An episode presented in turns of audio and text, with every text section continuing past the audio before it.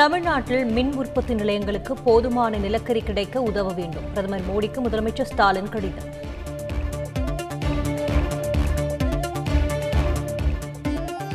மத்திய தொகுப்பில் இருந்து மின்சாரம் கிடைக்காததே மின்வெட்டிற்கு காரணம் என அமைச்சர் செந்தில் பாலாஜி விளக்கம். திமுக அரசு முறையாக செயல்படாததே காரணம் என எதிர்க்கட்சித் தலைவர் எடப்பாடி பழனிசாமி குற்றச்சாட்டு. தூத்துக்குடியில் ஐந்து நாட்களுக்கு தேவையான நிலக்கரி இருந்தபோது எதற்காக நான்கு யூனிட்டுகள் நிறுத்தப்பட்டது? தமிழ்நாடு பாஜக தலைவர் அண்ணாமலை கேள்வி.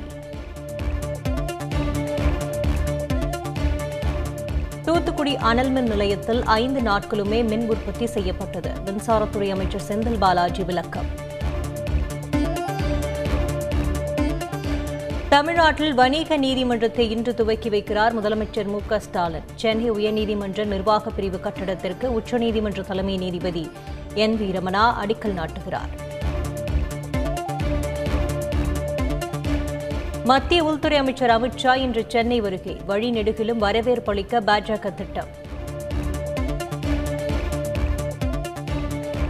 உள்ளத்தால் தானும் ஒரு மாணவர் என முதலமைச்சர் ஸ்டாலின் பெருமிதம். ஒற்றுமையோடு இருந்தால் நாடு முன்னேறும் என பேச்சு. அதிமுகவின் செயல்பாட்டை தடுக்கும் நோக்கத்துடன் உள்கட்சி தேர்தலை எதிர்த்து வழக்கு. சென்னை உயர்நீதிமன்றத்தில் ஓபிஎஸ் மற்றும் இபிஎஸ் பதில் மனு தாக்கல். கொடநாடு கொலை கொள்ளை சம்பவத்திற்கு காரணமானவர்கள் தண்டிக்க வேண்டும் சசிகலா வலியுறுத்தல். பத்து புள்ளி ஐந்து சதவீத இடஒதுக்கீடு தொடர்பாக சட்ட வல்லுநர்களுடன் கலந்தாலோசித்து முதலமைச்சர் நல்ல முடிவெடுப்பார். சட்டப்பேரவையில் அமைச்சர் ராஜகண்ணப்பன் உறுதி. சென்னையில் விசாரணை கைதி உயிரிழந்த வழக்கு சிபிசிஐடிக்கு மாற்றம். டிஜிபி சைலேந்திரபாபு உத்தரவு. காங்கேயம் அருகே அங்கன்வாடியில் குக்கர் வெடித்து மூன்று குழந்தைகள் படுகாயமடைந்தார்கள். ஐந்து நாட்களாகியும் அதிகாரிகள் யாரும் வந்து பார்க்கவில்லை என்றும் குற்றச்சாட்டு.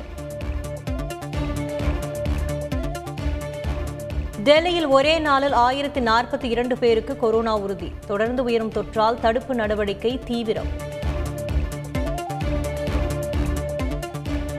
பாகிஸ்தானில் உயர்கல்வி பயின்றால் இந்தியாவில் வேலைவாய்ப்பு கிடைக்காது. பல்கலைக்கழக மானியக் குழு மற்றும் அகில இந்திய தொழில்நுட்ப கவுன்சில் அதிரடி.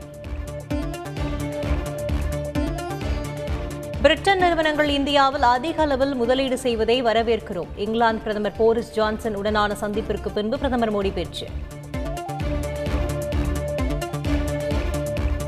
ஆப்கானிஸ்தான் வடக்கு குண்டு மாகாணத்தில் மசூதியில் பயங்கர குண்டுவெடிப்பு. முப்பத்தி மூன்று பேர் பலி, நாற்பத்தி மூன்று பேர் படுகாயம்.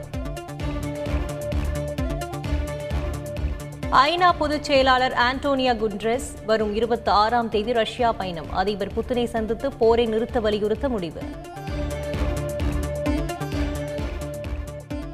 ஐபிஎல் டி டுவெண்டி கிரிக்கெட் தொடரில் ராஜஸ்தான் அணி வெற்றி. பதினைந்து ரன்கள் வித்தியாசத்தில் டெல்லியை வீழ்த்தியது.